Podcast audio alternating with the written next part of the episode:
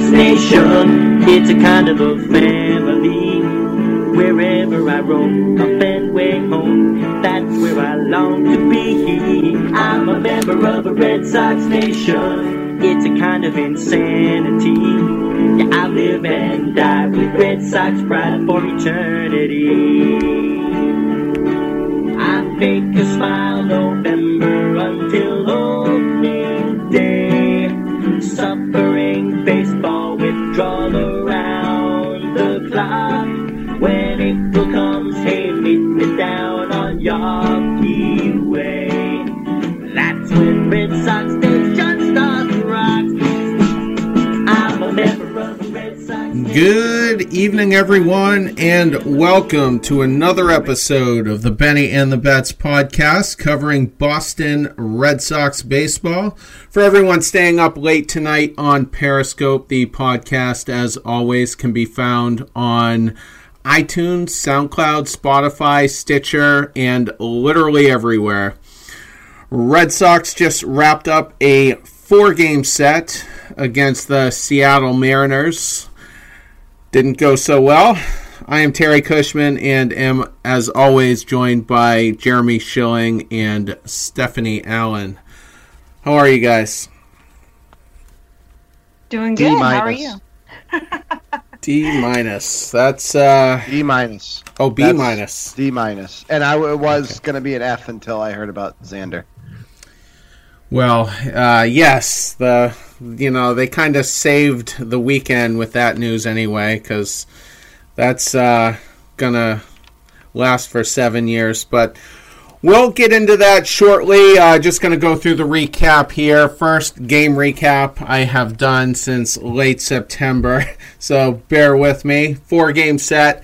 Game 1, opening day, Thursday in Seattle at T-Mobile Park. Chris Sale versus Marco Gonzalez. Sale cruised through the first inning, started to struggle in the second inning when Tim Beckham and Domingo Santana both homered. Actually, Beckham homered. See, I'm already fucking up. Dominguez drove in two with the bases loaded. Bottom of the third, Edwin Encarnacion homers, as well as Tim Beckham.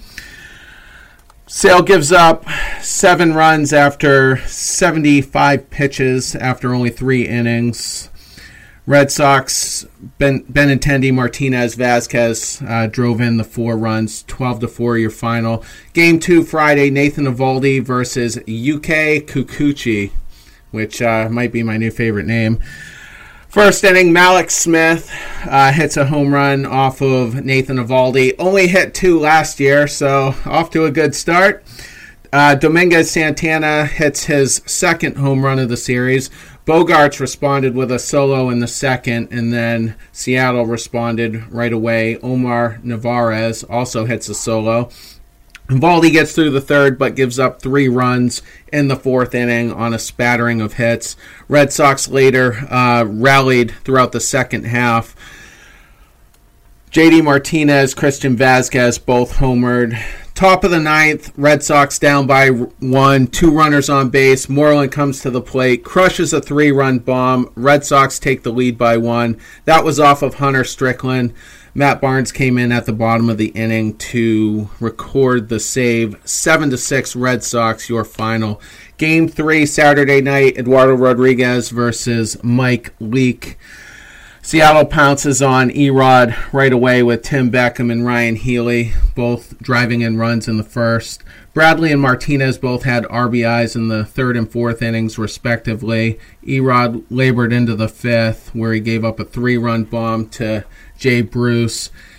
He exited the game 1 run into the fifth inning after having 7 full counts. Typical start for him. Red Sox rallied 3 runs in the ninth thanks to 3 consecutive throwing errors by Dylan Moore at third base. Bogaerts had a chance to tie the game with a base hit, but strikes out looking. 6-5 Seattle Mariners is your final. Finally today, Game 4, Rick Porcello versus Wade LeBlanc. Martinez and Nunez got the Red Sox on the board in the first inning, combining for 3 RBIs. Porcello gets through the first unscathed, but starts to struggle in the second. Only ends up going 2 2/3 innings, giving up 6 hits, walks 4, 9 runs, though only 4 earned. Still quite the shellacking. Betts and Martinez both homered. Nunez and Swihart had RBIs. 10-8, your final. So Red Sox lose the series 3-1. Could have been swept if it wasn't Mitch Moreland. If you want to be an optimist, we also could have taken 3 out of 4, you know, with some more timely clutch hitting, you know, capitalizing off of Seattle's mistakes and terrible bullpen. But nonetheless, Seattle takes the series 3-1. Finally, again, for the first time since September, we will go into our shoutouts and callouts segment. If you're unfamiliar with this, all three of us will shout out a member of the Red Sox who did really well, and then we will call out a member of the Red Sox who did not do very well. So, Stephanie, why don't you lead us off with your shout out? I'm going to lead us off, but I'm going to break the rules. My shout-out is to Dylan Moore. I thought, even though he's a Mariner, not a Red Sox, I thought that he gave us all just a little bit of hope in last night's game and woke us all up. So, yay, Dylan, for totally sucking at third base. He did exactly that. Terrence is rubbing off on you, and I don't think that's a good look. But my shout-out here is Xander, not necessarily for the series, but we've talked all offseason and almost begged Mookie to commit to Boston. He will not. He wants to break the bank. Xander, Terry and I, and one of the very few things we agree on was we thought Xander would go into free agency and get every penny he could because of who his agent is. We were both dead wrong. Love it. Boris said tonight, I work for the player. The player wanted a deal done. So that to me says Xander was not a sheep. He went to Boris, said this is what I want, and to the Red Sox credit, simultaneously, they made a fair deal. It's great for both sides. It takes one less concern off of the off-field roster building. So just couldn't be happier with Xander's desire to commit to Boston. Couldn't be happier with the front office's desire to commit to Xander and simultaneously pay him fair money. I do truly think they have learned their lesson from the Lester debacle, and so my shout-out is Xander Bogaerts. 7 more years of him is just awesome for this program. My shout-out goes to J.D. Martinez. 2 home runs in the series, 7 RBIs, basically picking up right from where he left off last year. You know, and I thought he should have finished higher in the MVP voting. I don't think the Red Sox win 108 games without him. I don't know if we win the World Series without him. And so it's nice to see him not slowing down. I saw him in between innings looking at the tablet, studying the film from his previous at-bat, and I've just never seen anybody more intense about what they do than J.D. Martinez. So my shout-out goes to him. Stephanie, go ahead with your call-out. My call-out's going to be to Nunez, the base-running debacle, running down to first, even though his manager backed him. It still looked like a hot mess to me, and then he had some defensive plays at second that I felt like he blew. So that's my call-out. We've seen plenty of that this year. Last year, excuse me. And hopefully he'll be a little more healthier this year, and maybe that will lead to less base-running errors, but certainly one that I worry about when he's on the bases. Yeah, with Nunez, he is who we thought he was. I mean, every weakness we've discussed, every concern we've had with him playing every day. You know, he is who he is. He also is going to get hot for a month and win us like 10 games. So I guess we'll just sit around and wait for that. So my call-out is Alex Cora. I don't blame well, I take the blame that on the face of things lands on the starting pitchers and put it on Cora. He handled this thing like, I mean, it's malpractice. It's malpractice. The one chance he had to do the right thing by Erod, he fucked him again. It might as well be the World Series start again. I mean, what the fuck is he doing in there? Because he's a lefty on lefty. He's at 105 pitches. He has no reason to be in the game. He was your only guy who had given you anything, and you destroyed it by keeping him in the game. It just pisses me off. But that's not the thing that makes me the most upset about the way this is handled. Sale, like, had nine innings pitched in the in spring training. You know, game innings is so different than bullpen innings. I don't care how many pitches he threw in the bullpen or whatever. These guys have to be ready to go. And I voiced two concerns all offseason as a result of the deep World Series run. One, potentially just not staying healthy for the start of the season, which I think the Red Sox have overreacted to by basically not having them pitch in spring training and then just saying, hey, we're going to go out to Seattle, and they're just going to go out there and perform with having really no meaningful innings pitched in the preseason. Totally backfired. The other thing I was worried about is starting the first 11 games on the West Coast. Every concern I had about that seems real. I'm not necessarily overreacting because I still think this is a 90-win team. Still think they're a playoff team. I think it's one series, all that stuff. But there was the preparation for this thing has been all wrong. And it showed, and the one person who met the expectation, he fucked by keeping him out there too long. So, Alex Cora, totally agree on that, Jeremy. You sucked, Alex Cora. I totally agree. Even Eck called it out. He was like, what is this guy still doing out there? He's tired. He's sizzled. I love that term. He's sizzled. There were plenty of Eckisms this weekend, which I always enjoy. Yeah, great. A lot of salad references. Cheese. And cheese, exactly. You might be a vegetarian. Eck, by the way, is so awesome. And I don't want to go down a rabbit hole because of the Price Pedroia thing a year and a half ago. He eviscerated people that sucked the series. The right-handed pitcher with the bad mullet who started the ninth tonight. That guy, he called him the human rain delay. Yeah. He eviscerated that guy for like a total of 40 minutes during this series, and the guy deserved every single bit of it. He sucked. The players sucked. The coaching sucked. Eck was awesome. I love that he calls the players for what it is. I'm sure he's being eviscerated right now on the team just attacking him on the flight to Oakland. Yeah, I don't know if that'll happen on Alex Cora's watch, but my call-out will go to Erod, and you know we can say that Cora left him in too long, and that's definitely true, but I think Erod definitely deserves part of the blame because he was his typical inefficient self.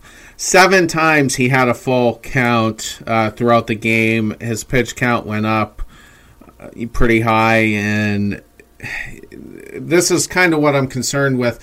I tweeted out, I said, the rotation this series was so bad, the bullpen didn't have a chance to suck, and I'm just worried starts like this with Erod is going to get the bullpen into the game, you know, early, you know, throughout the first few months of the year, and we're going to lose games because of it. So he needs to, you know, find a way to be able to finish off batters. And I think the very first at-bat of the game, he was up 0-2, so just needed to finish him off. That particular at-bat ended up reaching a full count, and we saw 6 more of those. So I would definitely like to see him, you know, improve his game. The thing that pisses me off about Eduardo Rodriguez is his stuff is good enough, and everyone knows it.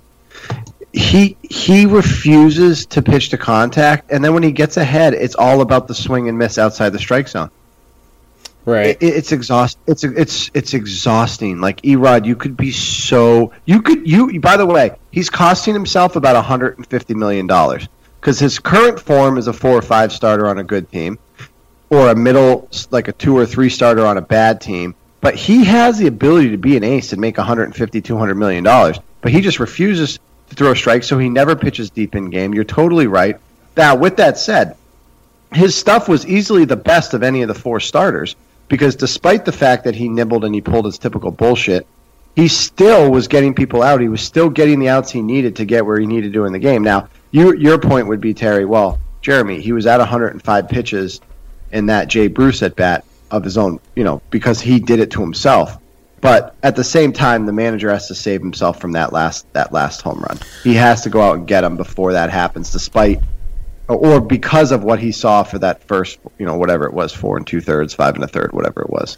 He did give up. I don't think Cora would have let any other starter go 105 pitches. I mean, it's the the first games of the season. He talks about workload and this and that, and he let this dude go 105 pitches. Like, what the hell? That's a good point. And he did give up the fewest runs of them all, only 5. Earned runs. The fewest runs, and he almost doubled some of the other pitchers' innings. I mean, I know he pitched a lot of pitches. I get that. He wasn't efficient, but he was in there twice as long and gave up the fewest runs. Absolutely, yeah. I mean, Sale gave up 7 runs, 3 innings. Eovaldi, I think it was 6 runs over 5 innings. And then today, Porcello, 7 runs by the time he came out of the game, but he had those 2 runners on base, and Johnson allowed those in. My final point about this, and because maybe I think for a second, the self-inflicted wounds were typically associated with bad starting pitching, or just bad pitching in general, as walks, or falling behind and then hard hit balls. But it's usually related to bad command, and then you got to get in the strike zone, and that's not what happened here. And this is my point with Cora. The pitchers weren't sharp. There's a reason why Seattle hit 1,800 home runs, because the stuff, except for Erod and the pitch to Jay Bruce, the Sales stuff, Eovaldi stuff, today Porcello stuff, sucked. They weren't having problems throwing strikes. The stuff in the strike zone sucked. And that's a lack of preparation. That's a lack of meaningful innings. It sucked. They shouldn't be giving up, missile after missile after missile. I mean, Jesus Christ, they should be issuing warnings in the outfield bleachers. I mean, I wouldn't be surprised if there were some injuries. It's ridiculous. Right. Anyways, we're going to get back into starting pitching here shortly. I guess we'll start off with the news of the hour, literally. Xander Bogaerts agrees to what is going to end up being a 7-year, $132 million extension, because it will include this year to get the average annual value down. Average annual value of that contract will be 18 point whatever million. So not a huge hit towards the luxury tax, which is probably part of the reason they wanted to include this year, because I think he's making like 12 million. So he will be with us for the next 7 years, as Jeremy, you alluded to in your shout out. I'm a big proponent of it because, he's a top 4, 5, 6 shortstop, wherever you want to put him. Power hitter. Hard to replace a guy like that. You'd almost just have to get like a Nunez type guy, hopefully a little bit better defensively, but not an impact guy by any means. And it's just one of the harder spots in the order to fill to get huge production out of. So I'm kind of glad we're keeping him on a somewhat affordable contract. And the comparison I always give is, if Mookie isn't, retained, we can find a 3,100 outfielder. They're almost a dime a dozen. Will they steal bases like Mookie? Will they, hit, mid 300s? Not necessarily, but you can still get that production spread out through the lineup. And I had one more point. And actually, I said all winter long, I didn't think he would get an extension early, though he did express he wanted to. Up until a few weeks ago, it certainly looked like all talks were going to just get tabled until the end of this regular season. But my expectations was that he would get a contract very similar to the one Eric Hosmer has, which I think after all the options, escalators, whatever, reaches $140 million. So, Xander comes in just under that at 132. I think their marketability, with their production, with their relatively young ages at the time that they signed the contracts, it seemed like it would end up in that ballpark.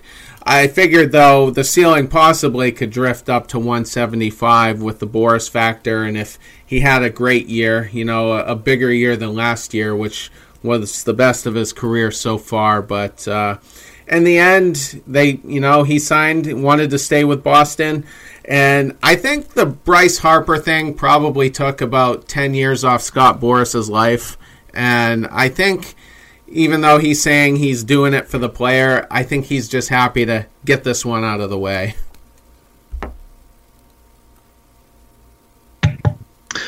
I disagree on the last part. I think if it was up to Boris, he'd take this thing and do what he does with every single deal. And that's why I love Xander. Now, I like Xander. I think he's a very good player. I think he made tremendous strides early in his career defensively with his footwork and his ability to, basically from his first year to his second year. And I know they screwed with him a lot with the Drew brother playing short when it really should have been Bogaerts' position. So then he plays third, and it fucked with his throwing mechanics and everything else.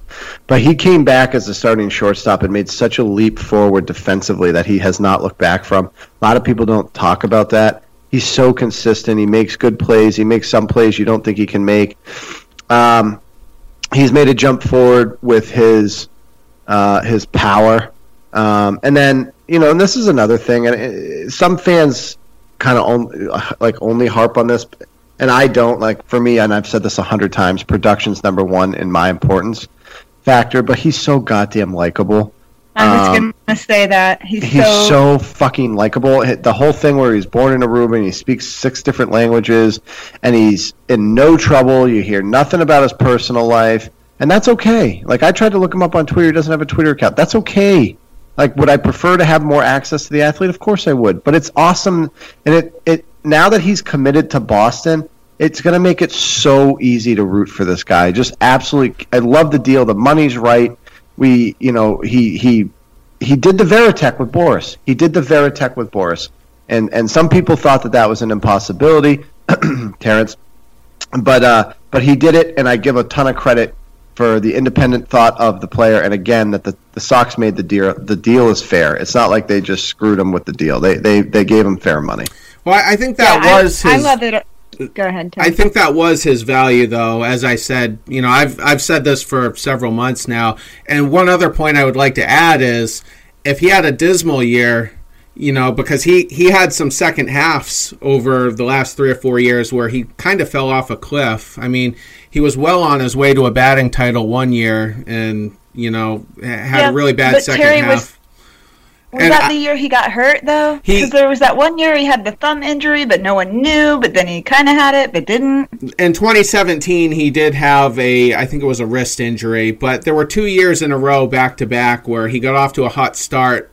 Those were the years when he was going to the opposite way. He was just slapping ball after ball, the opposite way, hitting around 350, and then... I don't know if he was pitched differently, the first of those 2 years, but he didn't have the same production.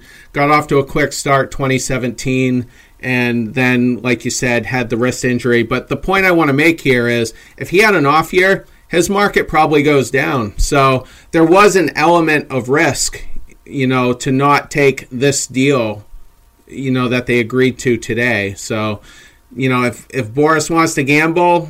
it's paid off in the past. It paid off with Harper. Hasn't paid off with Dallas Keuchel, and as well as other clients, of Boris. So, I think he got probably what he would have gotten anyway. I don't disagree with that, but the idea is that with Boris, he always waits for one team to be stupid. and more often than not, it happens, and that's the Boris you know, methodology. Yeah, I mean, and he's good at his job. He's one of the if not the best agent in all professional sports as far as getting his clients top dollar. And Mookie, by the way, is hell-bent on that. He's going to do that. But, you know, for the same amount of money, and we can quibble on Sale. I think we should save it for another day, but we could quibble on Sale. For the same amount of money that you could potentially get a guy like Mookie, you just got Bogaerts and Sale for $270 million over the next 5 and 7 years, respectively. So I'm much more apt to do this. I'd like to see them extend Benintendi, eat his arbitration years and his first few free agent years, you know, sign some sensible deals, keep the majority of the roster intact. And to me, this signifies that Mookie's it's not even worth a discussion anymore. It's just not. So, but look, love Xander. Glad he's here. It keeps, you know, up the middle strong. It means that the Red Sox are committed to spending money, which obviously they should be. So, again, both sides. Give credit to both sides. With Chris Sale, the needle was all the way in the red in terms of risk, though. You know, if he didn't sign, well, let's do that. Yeah, no, and we are, but we're gonna dive into Chris Sale right now. Actually, I don't really have any plans to discuss the contract after this particular start. Maybe after a few more, in which I will talk endless shit about that contract. But I think we should call it like a false start. Well, like, aren't some teams using openers? Maybe he got confused. I don't know. But yeah. I wouldn't call it a start. Well, it's like a teaser. He was Alex Cora's no-brainer. That's the exact words Cora used. Starter for opening day. Did not make his first spring training start until 13 days before opening day, and only lasted 76 pitches over 3 innings. Very much just looked like a continuation of last October, where he couldn't locate anything. 25 fastballs, not one single swing and a miss on a fastball. Like, this has to be one of the worst starts of his career. Regardless, you know, I mean, none of the other top aces on any other team struggled that mightily, you know, in their respective starts. He did get 12 swings and misses, 6 on his changeup, 6 on his slider. Kind of breezed through that first inning. I can't remember if he struck out the side, but second inning, it just wasn't there. And he's got 2 out pitches, one his fastball up and away, and then his slider down and in. You know, that's typically where he gets his strikeouts, and nobody was going anywhere near his fastball up and away. The other thing, too, I want to point out here is this time of year, pitchers tend to have lower velocity all across the board. You know, everybody experiences this through spring training, and then they're probably their first half a dozen starts. But with these guys, their fastball will start lower in the game, but it'll rise over a few innings, and if they happen to be in there 6 or 7, it might start to tail off. Chris Sale did the opposite of that. First inning, he topped out at 94 miles an hour, and his went down almost immediately after that, and was only reaching 91 miles an hour by the third inning. So, you know, the second half of last year is definitely, it's not at the back of my mind, it's at the forefront of it. Yeah, I'm not too worried about his velocity yet. I'm more worried about his consistency at this point, and the fact that the other team seemed to have his number and no, they weren't swinging his fastball, et cetera, et cetera. So I think velocity will come. I hope that velocity will come, but his inability to locate was scary at best. He hadn't pitched, guys. He hadn't pitched. He wasn't ready for the start. I think this is like another spring training game for him. I mean, this again, and I don't know if it's Cora or the pitching coach or just an organizational decision. The only thing that drives me nuts is the overreactions to single outings or single starts or single games or single at-bats or whatever. It just drives me absolutely nuts. Was he good? No, he wasn't great. His velocity dipped quickly because he hadn't thrown more than 45 pitches yet. Of course, he hit 40 pitches and his fastball went down 3 miles an hour. Okay, well, he hasn't. That was his first time throwing 60 pitches. You know, and again, you want to say maybe he pitched in a bullpen, fine, but that's not real. Real is pitching with batters in the batter's box, with an umpire behind home plate, and the adrenaline that goes along with it. So, I'm just not going to overreact. Terry hates the contract. I get it. Terry's point is well known to everyone that follows him on Twitter. It's well known to me. It's well known to you, Steph. I'm just not going to overreact. You're talking. And the other thing is, I don't think that he's going to be the same pitcher he was 2 years ago throughout the length of the contract. He may not be that pitcher this year. I don't know. But his stuff is good enough throughout, whether it be his slider, his changeup, his ability to pitch, his mindset, the fact that he is, in my opinion, a bulldog-type pitcher. And I do think that he's going to, at some point in his career, I hope it's not this year, I hope it's not next year, but at some point he's going to have to reinvent himself and get people out with 91 as his fastball. Now, I really, really hope it's not this year, and if it is, then we're going to hear about it from Terry for literally the end of time. But he wasn't great, obviously. But I think a lot of it has to do with the fact that he was not put in a position to succeed. I mean, maybe he agreed with the plan to get, I'm doing my bunny ears here, to get ready for opening day, but his first real bullets were 13 days ago, as Terry said. That's not putting a guy in position to succeed. It's just not. I'm sorry. It's just not. And the fact that these guys have all sucked except for Erod until the fifth inning, it comes as almost no surprise. And I really don't expect much better from David. And I'm going to say the same thing after David. It probably doesn't perform up to standards tomorrow, which is we're going to have to wait for the second or third time through the rotation until these guys build up the stamina and as a result start locating their pitching, their pitches with the stuff that they're all accustomed to having. So I think this first week just it's going to be, I'm scared for Oakland. I mean, the only thing I can say is it's a pitcher's ballpark with tons of foul territory. Ball doesn't carry really, deep alleys, and we do have that good of an outfield where you can make up for some mistakes. So let's see what happens. But I just don't think they've been put in a position to succeed, and Sale's no different. Well, Seattle and I'm going to two games in Oakland, so that's a guaranteed wins right there. Seattle's not a a hitter's park anyway, and the balls flew out of there. But getting back to it, it's not really the velocity that concerned me. It was the lack of command. Why could he not command the baseball if he's healthy? I agree with you. That's my point. I agree with you. I think even look, it's stuff, right? And stuff is an ambiguous term.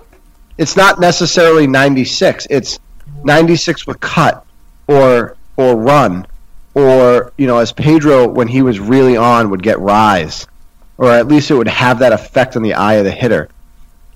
It's a lack of stuff is just flat, straight fastballs. And it doesn't matter. These are major league hitters. It could be 96. It could be 91. If it's flat and it's straight, it's going to get turned around. So, look. He was missing the strike zone all game. Okay. And part of stuff is also location. So, some of the other Eovaldi was okay. Erod was his typical self. Porcello was okay, not great. But that's part of it. I mean, and honestly, I think he knew he didn't this is one of the things I like about Sale is generally he will be pretty honest. I would love to just ask him generally, did you feel like you had to nibble as a result of knowing your stuff wasn't good when you left the bullpen? Because I think that might be part of it, but it's a good point. I don't disagree with it. His stuff, his accuracy sucked, and I think he knew his fastball sucked, and I think he didn't. He was afraid to. He pulled an Erod. He didn't want to throw it for a strike. Here's the question. Is he healthy? I don't think he is. And go back to his two spring training starts. First start, he goes 4 scoreless innings, Only gives up 2 hits, 0 walks, strikes out 7. Excellent command. A week later, March 22nd, and by this point, they're facing mostly major league lineups. A lot of the cuts have been made before this, and they're facing major league hitters by this point. And second start, 5 scoreless innings, 2 hits, 1 walk, struck out 6 that time. Excellent command. Opening day, falls off the fucking cliff. And I'm not 100% sold he's healthy. I just don't see how they would have signed him. I mean, he went through physicals, right? If he wasn't healthy, why would we make that kind of deal with him? I think we're smarter than that. Well, I mean, he had the first start under his belt, and the second start got pushed back because they announced his signing, and he did pass a physical, but I mean, how do you explain that drop-off? He was his old self. He should have had more rust on him before March 15th. He had 5 months off. Everybody else had 6. He had 5. Is perfectly fine. Perfectly fine. Completely normal. March 28th, adrenaline? Opening day, he's not normal. He didn't look good. And there was a lot of concern, amongst the national media. The Red Sox media isn't going to talk about it because they can't really trash the team. And I can tell you something off the air. I'm not comfortable talking about it on the air, but the national media can play by their own rules. They can be as critical as they want, and there's a lot of concern. And Buster Olney, I listen to his podcast every day. If you guys have long commutes, I highly recommend it. He had his first podcast after opening day was called The Overreactions, and everybody was laughing about how everybody was overreacting about their team. And there was a list 1 through 5, and they get to Chris Sale. They were laughing and joking about all the others, but then when they get to Chris Sale, it was Buster Olney and Boog Sciambi, who's a national writer, and they said, well, I don't think there's much of an overreaction there. I would be very concerned. And I don't know. I'm not going to attack the contract after his first start, but I guess here's the next question then. What if he looks just like this in his next start and maybe the one after? Then what? Then are you concerned? Absolutely. And twofold. One, because that's concerning, and then we do say, it's consistent. What's the issue? But also because I think Sale is the kind of person who's very hard on himself. He's madder than he's fucking pissed as hell right now, and so I expect him to come back strong. Well, I think he'll be. I think he's like, how J.D. Martinez, is looking at his tablet and reviewing his swings. I think Sale is sitting somewhere, looking at the game, looking at his pitches, evaluating. He's a veteran. He's going to make the corrections, and I think he's going to come back strong or angry, and I hope both. And Jeremy, same question. What if he doesn't bounce back in his next couple starts and the command just isn't there? I mean, if he sucks completely, yeah, man. Well, first of all, I'm not necessarily not worried about him. I'm just not going to overreact to one start. And the other thing is, I'm going to root for success. So, and he's a competitor. And I think his if I'm right, or even some semblance in the arena of right, he's going to get better as he builds his stamina, as he gets to 60 pitches, 75 pitches, 90 pitches, 105 pitches. And that's going to take a month because he didn't have a spring training for whatever fucking stupid reason that was. So I do expect an improvement. I do expect him to be the competitor that he is. And what does that mean? That means even if his stuff isn't great, he's going to compete at a really high level, and he's going to give himself and his teammates a chance to succeed. Now, whether that's 5 innings, 3 earned runs, or if it's 6 2/3, 1 earned run, 3 hits. I don't know what it's going to be. I certainly don't expect 3 consecutive bad outings. If he's hurt, then that would be surprising to me because Boston is obviously making a decision here to commit to their proven talent, and I like that. I respect that. Fans that spend a lot of money on this team should like to know that their money is going to the product to stay competitive. So we should all be happy about it. But we also want to hold them to a certain standard and not do it dumb, to not do it recklessly. And if he's hurt and they know about it, then that contract is reckless. And I just refuse to believe that they're all that fucking stupid.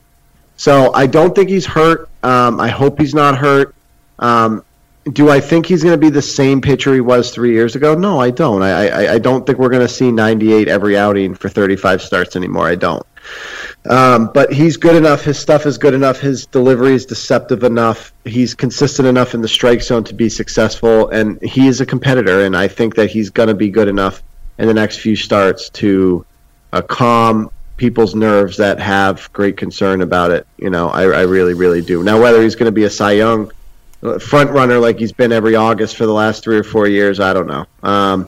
But I'm looking forward to his next start. I think he starts, so Price tomorrow, Tuesday's Sale. So we're going to see him again real soon. So we're going to find out, but well before our next podcast. One of my concerns here is that he's going to be laboring quite a bit if he's still finding it. And I've talked about August and September ad nauseum, especially on Twitter, since the contract was announced. He hasn't looked really good in those months since 2015. So he's coming into his 4th season, and I'm just wondering if what's going on right now is going to take away from later. And they did this load management with him last offseason, and he wasn't his electric self out of the gates. That's why they've been using stats from 2017 when he came out guns a-blazing with high velocity. But last year they did a similar load management type strategy. I guess it's different this year. I don't know what each year entailed, but they had that mindset. And then after July, he's essentially done. The Chris Sale as we knew him was essentially done for the year, and he treaded water and still helped win the World Series. Him doing that probably would have been better than Erod every series, but I don't know how long he can continue to do that. And I don't know that the Red Sox front office really did all of their due diligence. He was set to have a physical a week after they agreed to the contract, which should have been just a few days before opening day. I haven't seen any reports of any follow-ups as a result to his physical. But this is a front office that has made stupid decisions, and they're extremely image conscious. And I'd like to believe that they did their due diligence, but I don't know. And the honesty and transparency is not, is not a thing with this front office. They don't have a great record with that. They told us Pablo Sandoval was 17% body fat while he was standing right in front of us. So I think that speaks more to the stupidity. It's been, 7 or 8 years since Francona left, but they essentially called him a pill popper and a drug addict, and nobody ever was, took accountability for that. Nobody owned it. Nobody apologized for it. And they just let the story fester. And so I don't know that, all the smart moves, A through Z, got taken care of here. But, Tuesday night, that's the most interesting start. You guys, Jeremy, your expectations of Price aren't that great. I wouldn't be surprised one way or the other. He's had some rough starts, including his first year with us. He had a 6-something ERA through the first couple of months, before he reined it in. And but he does pitch well during the regular season, and I only worry about him in the postseason. Hold on. I'm only worried about him tomorrow because of the concerns I've raised. which is a lack of a spring training, a lack of building the arm durability that you need early in the season. These guys should be ready for 75 to 95 pitches, and they're not. And I think that's going to extend to David at almost no fault of his own.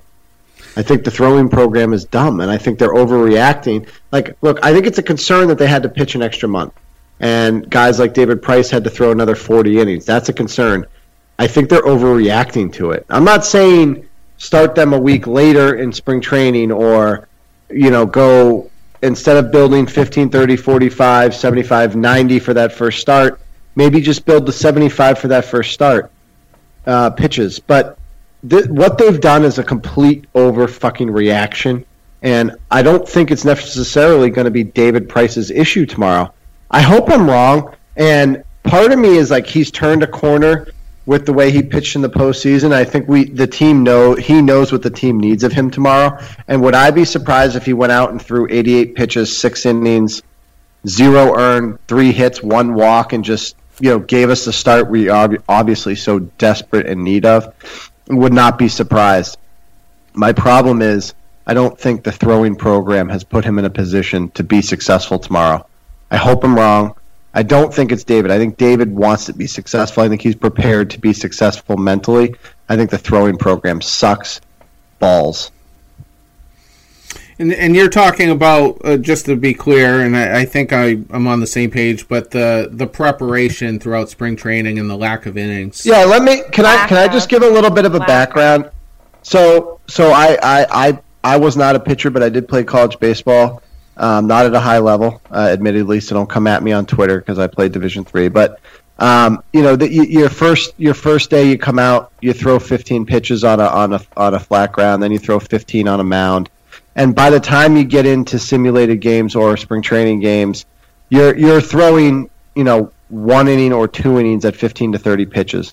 And then you have another and you build up to 45. Then you have another, you build up to 60. And then you typically have one more where you'll build up to 75 before your first start. And all those outings in the preseason or spring training for pro baseball, they're all on 5-day regimens with the eye towards your first start. And by the time you throw that 75th, it's logical that your next outing, which is going to be a live game, would be 90.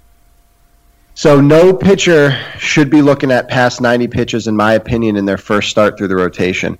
Once they have made that start, assuming they got to the 90th pitch, because obviously if you're not successful, you're not going to get there. But let's say you get to the 90th pitch. By the time you're second or third time through the rotation, you should be at where you can be for the rest of the regular season, which is at 105 pitches. But what the Red Sox did is they said, we're going to start you 3 starts early before so you're going to have 3 outings or 2 outings before your start. And they didn't build that natural progression, 15, 30, 45, 60, 75. They said, go throw 30, go throw 45, then go throw 90. And in Erod's case, they said go through 105. It's not fair. So, you know, I hope maybe I took for granted a little bit about like that throwing program that, and I wish we maybe had Chris threw in college baseball. He'd be great for this part of the explanation, but it's an important, really important part of it. It's getting on a mound, throwing, you know, and to get just one step further, it's not just throwing from your full windup bit, but it's working on from the stretch, from a quick pitch to, you know, that whole progression of going through and then getting up and resting and then getting up again and resting and getting up again. And these guys are 5 starting pitchers that we think are so good, and as in my opinion, is a top 5 rotation in baseball. They haven't done it. The throwing program sucked. It was abbreviated. They overreacted to the workload in October, and as a result, they're really all built up to 45, 60 pitches max. So when they go out there and they get past 60 pitches and they suck, I'm not surprised. Well, how do you think the pitchers feel about it, about the throwing program? I mean, I know they're not going to say, right? Like, I think each one of them alluded to the fact that they were used to having a heavier spring, like. I've heard, you know, comments here and there from like even Brazier and Sale where they're they're used to having more preparation, and they're used to doing more in spring training. So that cuts two ways, right? They all have to admit that they needed. Look, and one of my biggest concerns, I think, was like our first podcast after the World Series was, what's going to be the World Series hangover on the arms?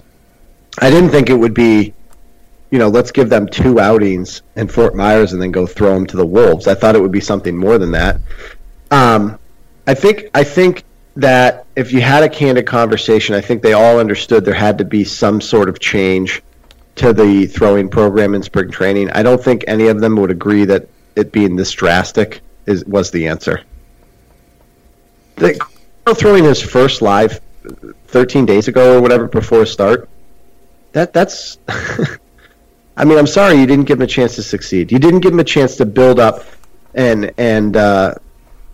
it's just not... I'm sorry, but look, as a hitter, me taking 15 swings off a tee or 15 swings off a 45-foot batting practice at 65 miles an hour is not the same as 15 at-bats with a guy who can throw 90 to 93. Yeah, it's not the same. So, all the hitters had the same preparation, which is fine because obviously a swing is a lot more durable than a throwing motion. But what's happened here is it's a complete overreaction. These guys are not ready to throw 75 pitches. They're just not. And David Price is going to be the same tomorrow, folks, so buckle up. That's got to be so frustrating for these pitchers, too, though. Because they want to compete, and they want to do well.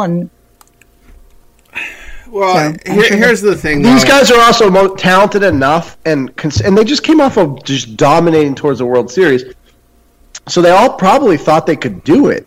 And they're all probably sitting on the plane right now to Oakland, or they've already landed, going, all right, you know what? Maybe we could have used that 60 and 75 pitch spring training start that we didn't have to be ready for this first series, because obviously it didn't work. And the guy who bucked the trend got fucked because he got left in for way too many pitches and gave up a bomb to Jay Bruce that killed a fan in left and right center. I mean, Cora definitely didn't have the bullpen ready, you know, and he should have, because the pitch count was up anyway, so that should have dictated everything. Well, he got up Workman and then sat him down and then got up Hembry, and Hembry wasn't ready. Why did he sit down Workman? Because Workman had been throwing. Workman was warming before the home run. There were two guys on base, but the game wasn't out of hand yet, so Workman was up. The home run gets hit. He sits down. They go to the mop-up guy, which is Heath Hembry. And it is. And then when you're talking about these off-season programs, though, Sale has to be unique, though, because of his situation, because of his lack of stamina. So his program's going to be way different from everybody else's. And getting to Nathan Eovaldi now, that is who Nathan Eovaldi is, who you saw on Friday. He had no problems whatsoever throwing strikes, and that was the problem. He was throwing strikes and getting fucking hammered, and that's what contact hitting teams do. So they hit him around. He typically doesn't go a ton of innings. I'm trying to get his game logs up from last year, and he got hit. That's what happens with him, and that's why I wasn't a huge fan of that contract, because what you saw in the World Series is not Nathan Eovaldi. And against the Yankees, he dominates launch angle teams, and that's not who Seattle is. That is who kind of Oakland is. They were kind of an all or nothing team. So if he gets a start, and I think he will with them, you know, you might see a little bit of a difference between, you know, Oakland and Seattle, but Tampa's going to beat the crap out of him all year long, you know, because they're a good contact hitting team. Houston's going to do it. I would say Cleveland, but, you know, they're not the same team. You know, Toronto might even do it. I mean, they got a lot of young guys that hit for decent contact, and... you know, and then hopefully he still does what he does against New York in the regular season. But he was throwing strikes and for the most part, pitching exactly how he was. And then Porcello today, I mean, that we've seen a lot of that from Porcello. If he can't throw his sinker, you know, and his fastball's down in the zone for strikes, he's not gonna have a good start, and we saw that today as well from him. So I mean, I'm concerned going forward. You know,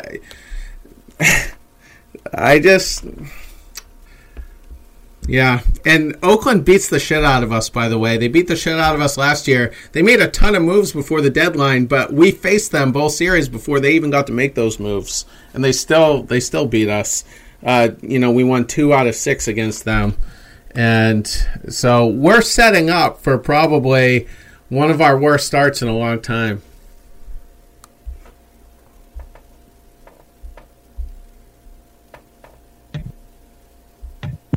Well, let's hope not. I've long warned of this. I've already spoken on the pitching preparation. Whether you agree with it or not, I'm not going to change my position. I feel strongly about it, and I hate the fact that they've been put in a position. And I don't necessarily call foul, but 11 games on the West Coast as a Northeast team sucks. It sucks. And then you abbreviate spring training the way they did. You know, it sucks. They're in a terrible spot. They got to win tomorrow, because here's the other thing. They came into opening day talking about repeating and embracing the idea of being the only team since the 2000 Yankees to repeat, or whatever it's been. Well, guess what? All that talk starts to just weigh on you like a refrigerator if you don't start winning. And every loss is going to mount. And then you go on this trip and you start 3-8, and you are in a world of hurt in a division where the Rays are good and the Yankees are obviously good. So they got to win tomorrow. They got to find a way, you know. And here's the other thing. They're hitting like crazy. I mean, 8 runs tonight, you know. They've done a lot of good offensively. They just haven't had a chance, and they've been behind the whole time. So, got to win tomorrow.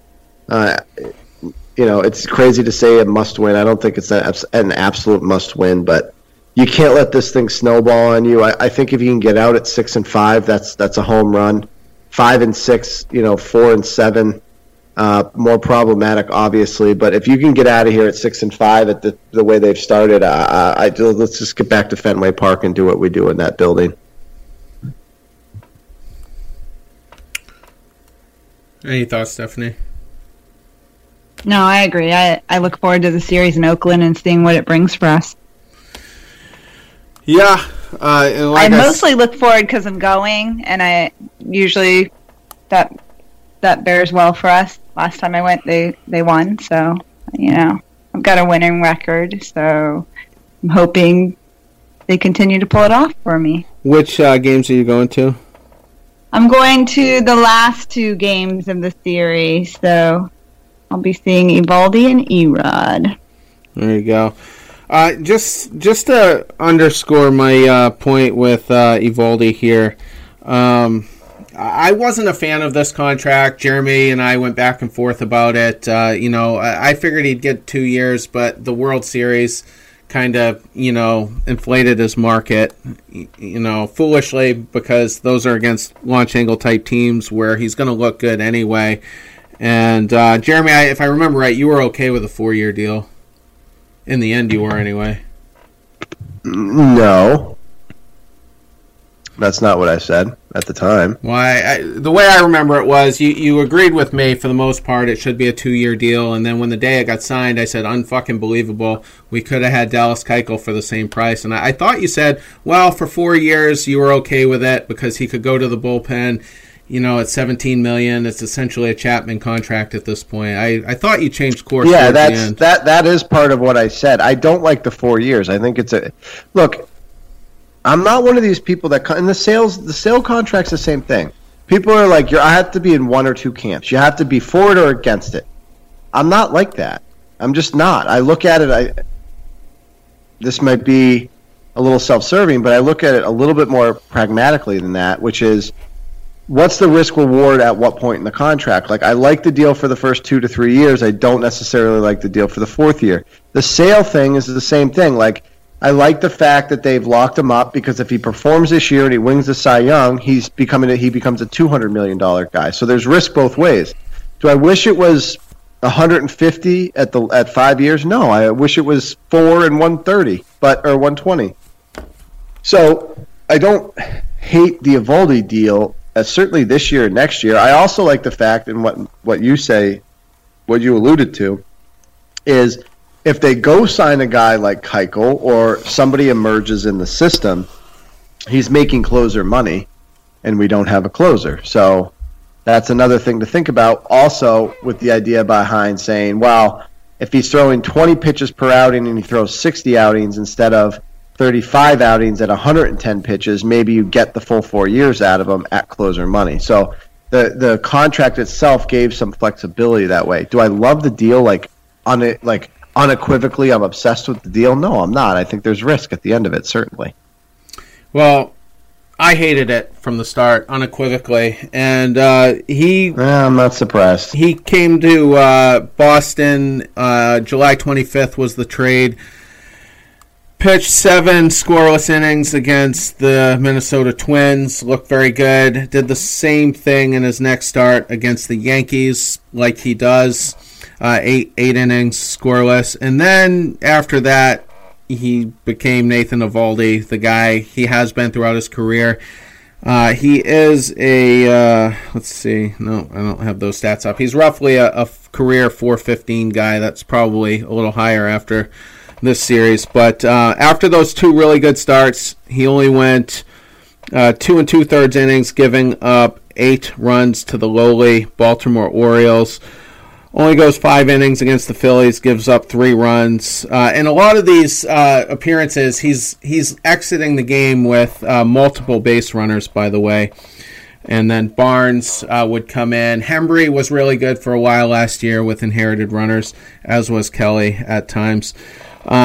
Let's see, 5 1/3 against Cleveland, 4 earned runs. His next start against the Rays only goes 4 innings, 6 earned runs.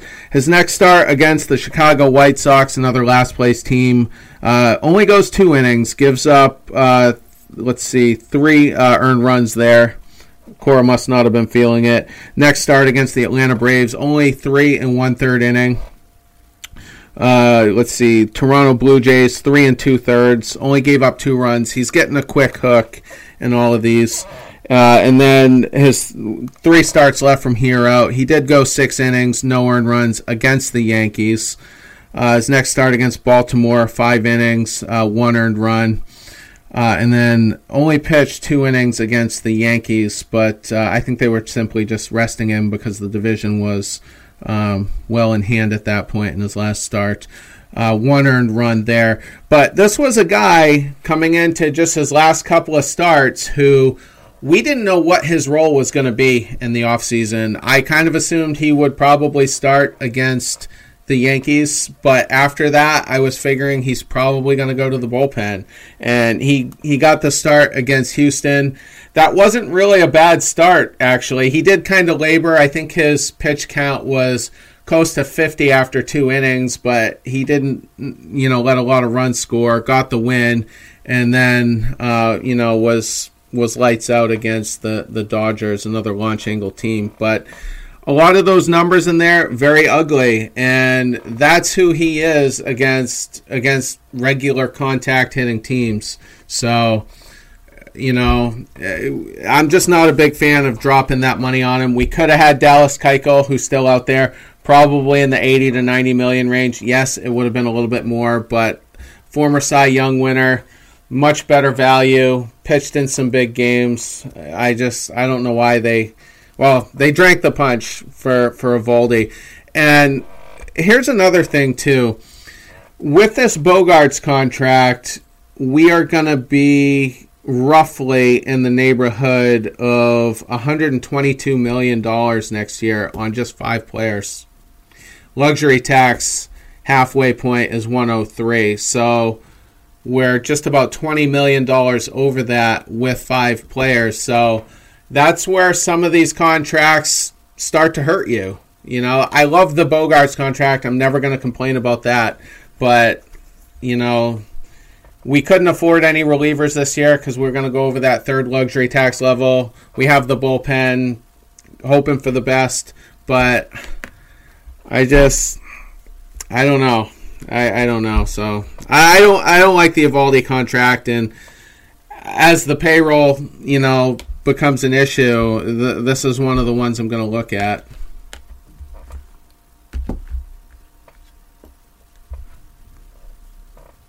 Yeah, I think Eovaldi just won everybody over when he came in, and what was that, like 6 innings of relief? And then that was it for him. He became a hero, even though we didn't win.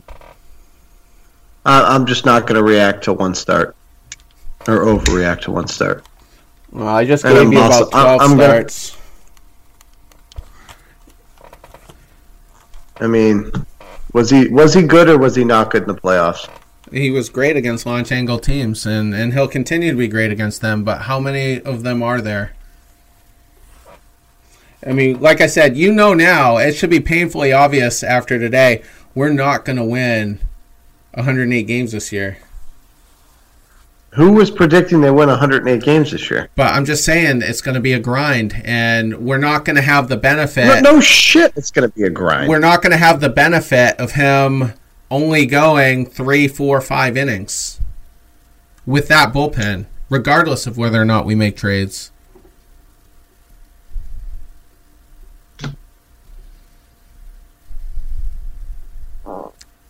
Just saying. Well, it should be interesting. Yeah, buckle up. Circling back to the before we get into the review, we'll probably the preview. We'll probably wrap up with that tonight, actually. But before we do get to that, I want to swing back to the Bogaerts thing, because what does this mean for Mookie at this point? You know, they didn't get it done before the season started, and I don't know if we're quite 2 full weeks away, you know, from the Trout signing, because that changed everything, you know, as far as Mookie's market goes. And, you know, we didn't expect to sign this Bogaerts thing. So I'm wondering if this might be a pivot away from Mookie now. And they're like, you know what, we're going to commit to Xander and maybe move on, you know, after the 2020 season.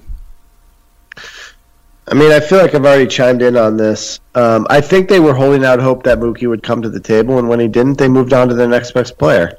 Benintendi, who to me is probably their most well-rounded player not named Mookie Betts.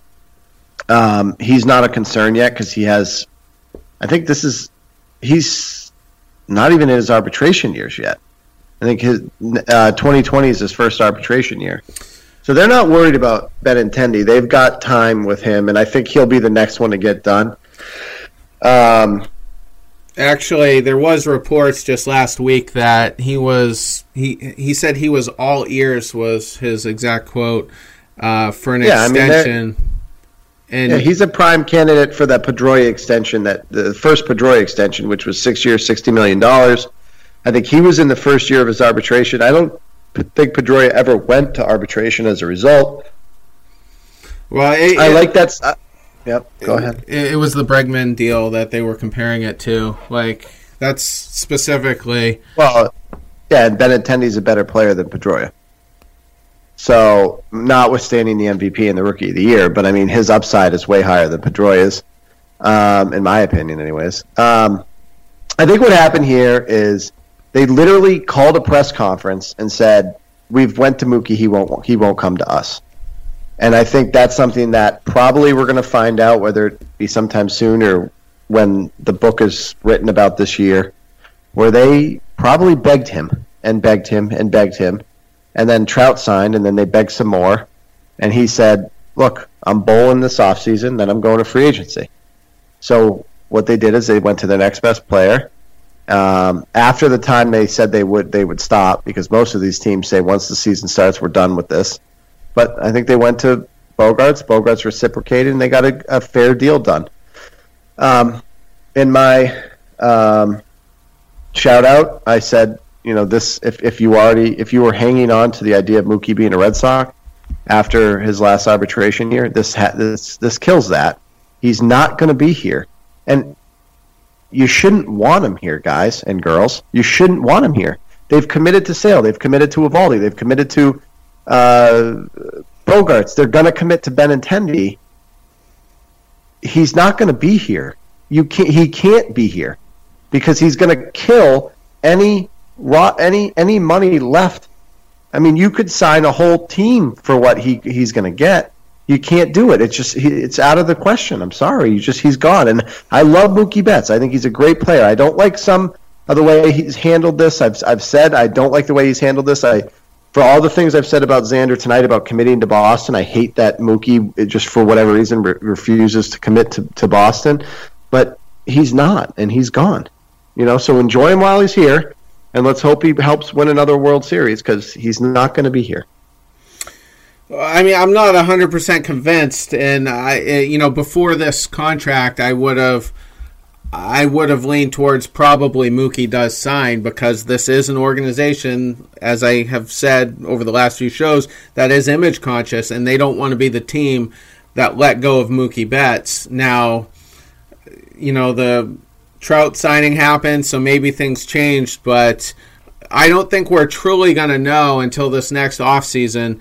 If Martinez gets a new deal, then that's going to seal it for me. That he definitely will not. Mookie definitely will not be back at that point. And I think Martinez. I think they should pursue him. That is my preference. I think he'll get a Paul Goldschmidt type deal, which I think was the most brilliant move of the offseason, by the way. I mean, dude hit 3 home runs just the other day. I think it was 6 years at 130. Or maybe it was 5 years at 130. I can't remember. But 130 was the final figure. I just don't remember the number of years. But that was a great deal, and that is a bargain compared to Machado, compared to Harper, compared to Mike Trout, obviously. And I picked the Cardinals to win that division. That was one of the toughest divisions to pick. But if they win the World Series, not at our expense, I mean, that I think that'd be great because that's a pretty smart front office that had the means to sign those big guys, didn't, traded for Goldschmidt, locked him up, and I don't know. But getting back to it, if we give Martinez that contract, give or take, $5-10 million, that will tell me we're definitely not going to pursue Mookie. And again, too, if we suck, and we might, we could trade Mookie. That could be a possibility this July. I agree with that last point. I think if they're out of it, they're going to trade him for an absolute haul, and they probably need to turn some asset into prospects because the minor league system's been eviscerated by Dombrowski. But and by the way, they may do that anyways. They may be afraid of what just happened to Washington and say, regardless, let's sign. And they're going to sign J.D. He's going to opt out, or before he opts out, they're going to give him a deal that's fair. They're going to extend him. They're going to buy out opt-out years. And I'm okay with that because he's going to get the 6/130, 6/140, whatever it is. And I'm 100% okay with that because, again, if Mookie's going to get $400 million, I'd much rather have 3 or 4 really, really, really good players than one player at that price. And if you're telling me we can have Sale, Bogaerts, Benintendi, and J.D. Martinez, it's a no-brainer. Mookie has to walk, totally agree, Steph. Totally agree. So, I just, again, to me, he's gone. He's gone. And that's okay. It's okay. You can't read everybody. You can't. Yeah, but the hilarious thing is, not everybody is going to agree with us, and we are in the minority. The huge minority of people that would rather move on from Mookie.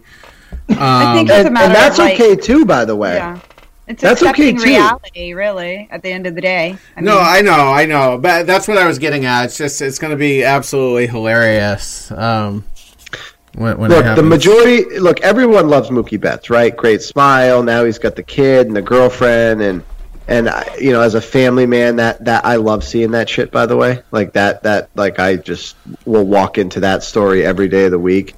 So the fact that he's a family man, that by the way, he's a bowler, I'm a bowler, you know, like all that stuff. Like, I like a lot of it. I hate the fact that he can't, like, that he's going to go do the Harper route and not the Arenado Bogaerts route. It pisses me off. I'm on record on that. I'm not going to retract from it.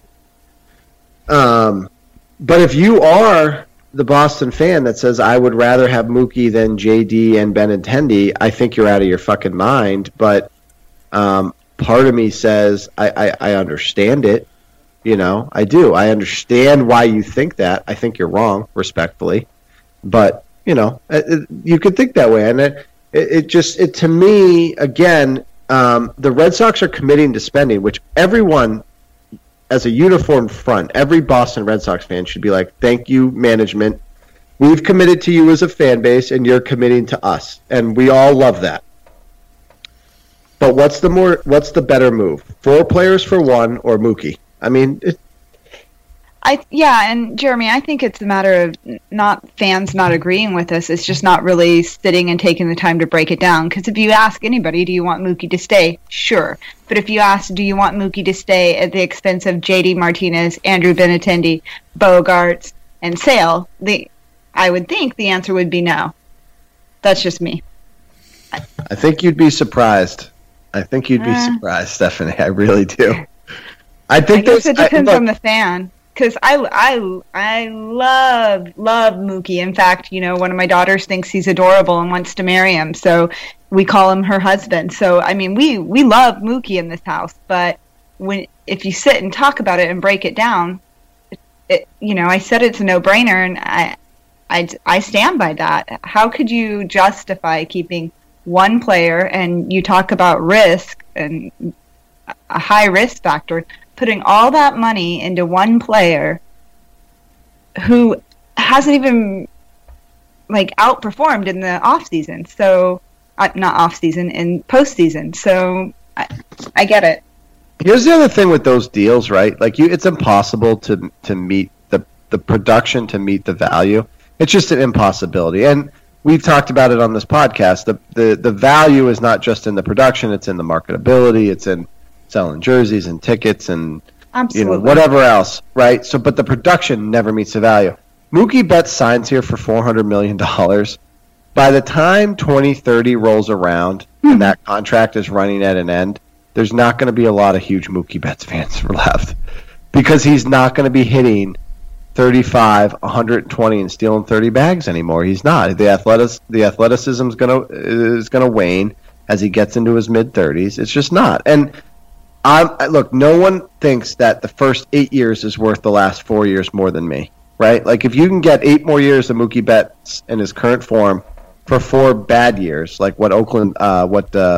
of Anaheim's going through with Pujols, I'm a huge fan of. If you're going to give me 8 good years, I'll take the 2 bad years. But it's just he's never going to meet that production. So he's going to end up being a Met. I mean, I don't think he's going to be a Yankee because they've got so much money tied up in certain players. But, you know, he's going to end up somewhere. It's not going to be Boston. He could be a Yankee. I wouldn't rule that out. He comes up before Aaron Judge. If he becomes a Yankee, then that would hurt. Hate him. That would sting. That. Well, this is why I've kind of started to not like Mookie as much because, I mean, look at what's going on right now. You know, Xander wanted to stay, signed a deal. Rick Porcello wants to stay. They're not really open to talking with him for whatever reason. Maybe you know, the Xander thing. Maybe Xander played into it. But Sale wanted to stay. I think he had an ulterior, but at face value, he did want to stay. Benintendi approached the Red Sox about trying to get a Bregman-type deal. They weren't really interested. So there's a lot of widespread interest amongst the current core of players that wants to stay with this team, and Mookie won't come to the table. He won't have any conversations. I have seen several reports that the Red Sox did make another offer this year. The first one was to just simply buy up his arbitration. That was after the 2016 season. 5 years, $100 million. Would have been, $20 million a year. He passed up on that. After the 2017 season, he passed up on an 8-year, $200 million contract. So $25 a year. And I don't have any figures on what was offered this year, but he has no interest in it, even after the Trout signing. And Trout's, was an early signing. Mookie still wants to go to free agency, and it really aggravates me because I really believe if they offered him $350 right now, if they gave him $20 million over Harper, I think he would decline it. I really do. I think he believes he's going to exceed Mike Trout's value, which is crazy because he's not as good as Trout. But I think he is thinking that's what's going to happen. And, he's like a businessman. He doesn't want to necessarily be here. And I think if the Yankees offer him just a little bit more, I think he'll take it. If it's a difference of an extra year or 20 or 30 million, Johnny Damon did the same thing. The Yankees gave him $2 million a year more over like 4 or 5 years, and he took the money. And I think Mookie will do the same thing. I really do. Then that's fine. That's fine. How'd that Johnny Damon deal work out? How'd the Ellsbury deal work out? And Mookie's way better than them, so don't get me wrong. And he's younger than Damon, but I don't want to go down this rabbit hole. We've been at this thing for 90 minutes already tonight. They'd have to move Stanton, and that means they probably are going to have a hard time signing Judge. And I do think Mookie Betts is a better player, but they can't. The Yankees have to draw the line somewhere. I just don't think he's a possibility. Maybe I'm even trying to console myself right now, but which is a real possibility. But they're going to sign yourself down easy. Yeah, Judge is going to get a $300 million deal. They already have Stanton on the books. No one's taking that deal. No one's taking that deal without them paying the far majority of it. They're going to have to sign some starting pitching at some point. I just don't see how they could add a guy like Mookie Betts with an outfield that already has Stanton, Judge, Hicks. I know Ellsbury will be gone by the time Mookie Betts is up, but it just doesn't make sense to me. The problem is, and I think what Terry's alluding to is the Yankees are always in it, and if they want to be in it, they're going to get the player. Yeah, I just think, given the way the roster is currently built, I think it would be a little bit harder than usual for the Yankees to be in on Mookie. Well, they have a lot of short-term, decent-sized money coming off the books. I mean, Happ is short-term. LeMahieu is short-term. Who knows with Severino? He's locked up for 5 years at relatively cheap money. So Mookie could be there for, potentially 3 years from that. Another thing they might decide, I don't think this would happen, but if Mookie wins another MVP in the next couple of years, they're still going to get a couple of years of him and Judge together. Maybe they move on from Judge if they like Mookie better. You made a good point where you said, well, a lot of what Mookie's skill set is predicated on speed, with the elite defense, the base running, so on and so forth. A 35-year-old Mookie Betts, 36-year-old Mookie Betts is still going to probably be a lot more versatile than a 35, 36-year-old Aaron Judge. So, I wouldn't rule it out. And if the Yankees win a World Series this year, a lot of experts picked them to do so. Or if they win it next year, maybe they'll still do it anyway, just to drive the dagger further into, the Red Sox fan base's heart. I wouldn't rule out anything right now. I wouldn't either. I look at Mookie as a mercenary, and I do, and I don't want to because I like Mookie as a player. I'm not sure I'm gonna like him as not a player, and it pains me because again I'm a bowler. My wife loves saying that, Jeremy, don't tell people you're good at bowling because bowling's like the least cool thing to be good at, and she's like dead on accurate, right? But like Mookie helps that so much. Like every time she says it, I'm like, Mookie's a 200 average bowler, you know. And she's like, well, that's, you know, that doesn't count. Well, no, it counts. Now he's a family man. So again, another tick in the Jeremy like positive column. But he's a mercenary, and I don't like that about him. I don't like that he won't commit to the city who has embraced him. And by the way, I hate athletes who forget that they made their bones in a certain city. Like if I'm a Washington Nationals fan, and I know he was a prodigy and he was on Sports Illustrated like in high school, so maybe he's a little bit different, but the Nationals still drafted him, paid him, brought him up, give him every opportunity to be successful. The fact that he couldn't commit to that city at 10 years, $300 million would just absolutely frost my tips. Like, it just, I'm sorry, that just pisses me off if I'm a Nationals fan.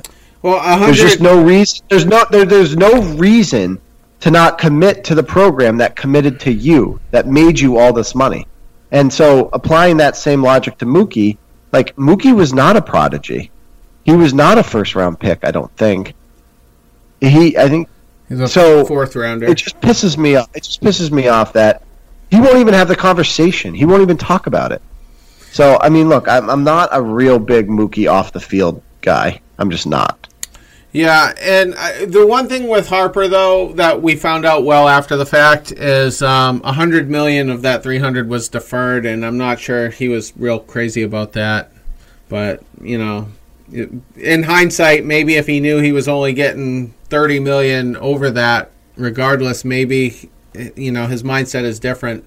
But I'll tell you one thing. I just mentioned, what was I saying? Oh, if the Cardinals win the World Series, I would absolutely love that, you know, because Goldschmidt's going to be a big part of that. I did pick the Phillies to win the East, but I would love it if the Nationals did it. The Nationals have a very talented lineup, and if Strasburg stays healthy and Corbin has a year like he did last year, he's kind of Clay Buchholz-esque, you know, in terms of consistency. He can pitch like a, you know, bona fide number one, or, you know, other days, you know, he's a lot like what we saw this series with the Red Sox. But if he pans out and he can pitch in a big market, similarly to how he pitched last year with Arizona, if he can do this and that team goes deep, and they got a really good bullpen behind Doolittle, and they made one more signing, I forget who.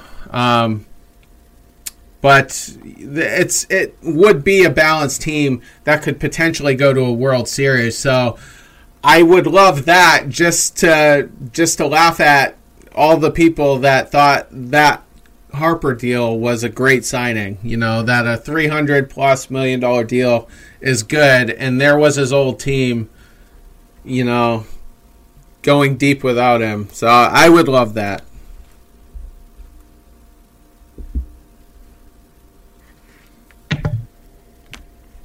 Well, we are coming to the end of this podcast, and let's hit a quick, let's talk quickly about the A's in this upcoming series before we sign off. Yeah, so we start tomorrow with David Price, and we're facing Aaron Brooks from the A's. Late start for you guys again, 7 o'clock game. 10 for us, yeah. Yeah, 10 for you guys. And sorry. And good news about Aaron Brooks, he comes in with a 8.01 ERA, so that gives us a little bit of hope. Then on Tuesday, 10 o'clock game time for you guys again. Chris Sale up against Mike Fiers. I'm going to guess that's how you say it, Fiers, who seems to do pretty well against us. 1.99 ERA versus Boston. And then Wednesday, we got Eovaldi versus Estrada.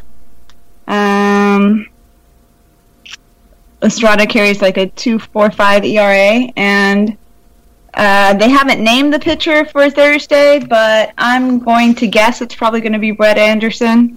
So looks to be an interesting series. You can catch me behind home plate on Wednesday and at the visitors' dugout on Thursday. Yeah. Okay, so I'd like to start my response to this whole thing with Stephanie, respectfully, keep your good times to yourself. No way. Like I don't need to see your pictures on Twitter. Don't need it. Too late. I'll retweet all of them. Go ahead. Thank you. Yeah. Thank you. Anyways, look, I'm just going to be really quick here. Tomorrow's not like an absolute must-win. It's one less than that. It's a like a really need-to-win situation. Aaron Brooks, journeyman. You know, I don't think he's ever started the regular season on an active roster. All great and grand, right-handed pitcher, mediocre stuff. Got to kill him. Just offense got to stay. And by the way, the offense has been fine. We're going to win games with the offense. This lineup is awesome. So we got to get something out of David. I think he's going to rise to the challenge. It may be a short start. It may be 4 innings.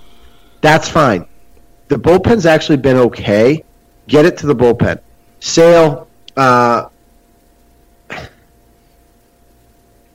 Look, Sale has a 21.00 ERA terrible. Right now. Ow, right. Ow. Fiers. Good player. It's like a sub-2 ERA against Boston in his career. Whatever. Think the offense again is going to be good. Is going to get to him. I don't even need to necessarily win this particular game. I need to see something out of Sale that says he's going to be okay because I can't handle Terry the rest of the season if he's not. Moving on to Eovaldi, Estrada. Estrada again. This is a game where I think they're going to score some runs. Eovaldi is going to be better, and then. The getaway days are always tough on the West Coast, so hopefully Erod, who was okay until the home run to Jay Bruce, I like to see them at least split the series. I know it's a modest goal. They win 3 of 4. I'm really, really happy. That means we're going to Arizona at 500, and that would just be outstanding as far as the way the season has started so far and the way the pitching's just absolutely struggled. Terry? Well, here's the bad news. Coming into today, their last 4 pitchers had gone, all of them, 6 innings apiece, all scoreless. I'm assuming that must have been Brooks everybody. Wasn't part of that. What's that? I don't think Brooks was part of that. No, because this is his first start of the year. Yeah, last 4. Yeah. He sounds like he might be their number 5 starter or a spot starter, something like that. But yeah, Mike Fiers. I don't know why he didn't start the All-Star game. Not the All-Star game, the wild card game. They went with the opener. You know, he's their ace. So I don't know, but. Andrew Benintendi hitting 400 against him, small sample size. Devers only 1 out of 3, so he's only faced him once. Not too many guys have really faced him, so it's just going to depend on whether he's on or not. We're pretty familiar with Marco Estrada from his Blue Jays days. He hit pretty well against him. Yeah, he only tops out, at least back then, was around 90 miles an hour or so. If Eck's in the booth, and I think he will be, he'll be talking about salad quite a bit. Andrew Benintendi hits him pretty well. He's a 350 hitter against him. Seems like he hits everybody well. J.D. Martinez, a 333 hitter. Blake Swihart, that might be a start that he gets. He's a small sample size, but 2 for 6 against him. Yeah, and then Vasquez is 2 for 17, so that... that could be a potential Swihart, and I won't really get into the obviously the to be determined starter. But if that is Anderson, he's been around a while, kind of a journeyman type guy. I think he started with the Athletics, and then he went to the Dodgers and maybe even the Cubs. I'm not sure, but he's back in Oakland and was pretty serviceable last year. So. Just depends on how deep Erod can goes, and hopefully we'll see what we have in the bullpen. We didn't really get a chance to see that because it was mostly our mop-up guys. Brazier got in there today and I think looked all right. Barnes had a decent appearance, closing out the one win we had. That first at-bat, though, his location wasn't great, but he was getting he was getting them to chase. So anyway, I'll be thrilled with a split, to be honest with you, but this is a pitching staff that's pitching very well, and we're not firing on all cylinders. We gave up 7, 6, 5, and 7 runs respectively with all of our starters. So hopefully those numbers... That's not happening again. Yeah, those come down to earth a little bit. One question before we go. Is it true that the Coliseum smells like a septic tank? I wouldn't go that far, but it's not fabulous by any means. The bummer of it, too, is... obviously, it's not in a great location, so we're going down and staying the night and trying to find a hotel down there that, you know, isn't going to cost me an arm and a leg to Uber back and forth from is not fun. Yeah. But, yeah, the Coliseum, I much prefer catching the Sox when they play the Giants in interleague. Much better venue all around. They have a crab sandwich that's off the hook. Oakland is not where it's at, but my seats at Oakland are always 10 times better and way cheaper. So it's a hit or miss, I guess. And they do have a new stadium finalized, I think, or close to finalized, I thought. Yeah, we'll see. Okay, well, I was seeing diagrams of something, so I don't know. But... Yeah. All right, so I don't think anything's finalized. Okay, I could have been wrong. Maybe it was just tentative. I mean, we saw a lot of stuff from Tampa, you know, last fall, but apparently that all fell through. And it makes it interesting, too, on days if there happens when basketball and baseball are overlapping because, you know, the Coliseum and Oracle Arena are right next to each other. So those days it makes it really interesting getting in and out. Oh. Really interesting. Oh, okay. Yeah. West Coast problem. I'm going to be in Sacramento, so I'm hoping to catch a game somewhere. Expand my number of ballparks to 5 if I can go to both. But yeah, I would definitely recommend a Giants game. If you have to pick which venue to visit, it's Giants all day. But yeah, it would probably, for me, I'm such a nerd, it would probably just depend on the matchup. You know, which team is, you know, because it's in September, so it'll be a division race type situation. Although the Giants probably won't be in it now that I think about it. But all right, we're well over time, so we'll call it a show and be back, I think, Thursday evening. So thank you guys. Finally, a standard show. Yeah, have a good night. Thanks. Hi, Jeremy. Good night.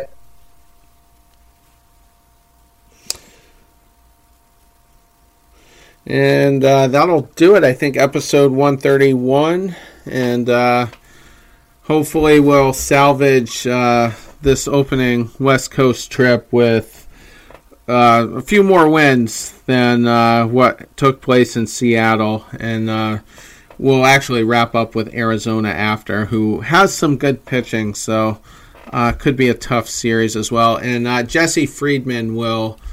be on with us the next episode. So for those of you who remember him, one of the more brilliant baseball minds that I've come across since I've been doing this. So that'll be a fun segment with him. So take care.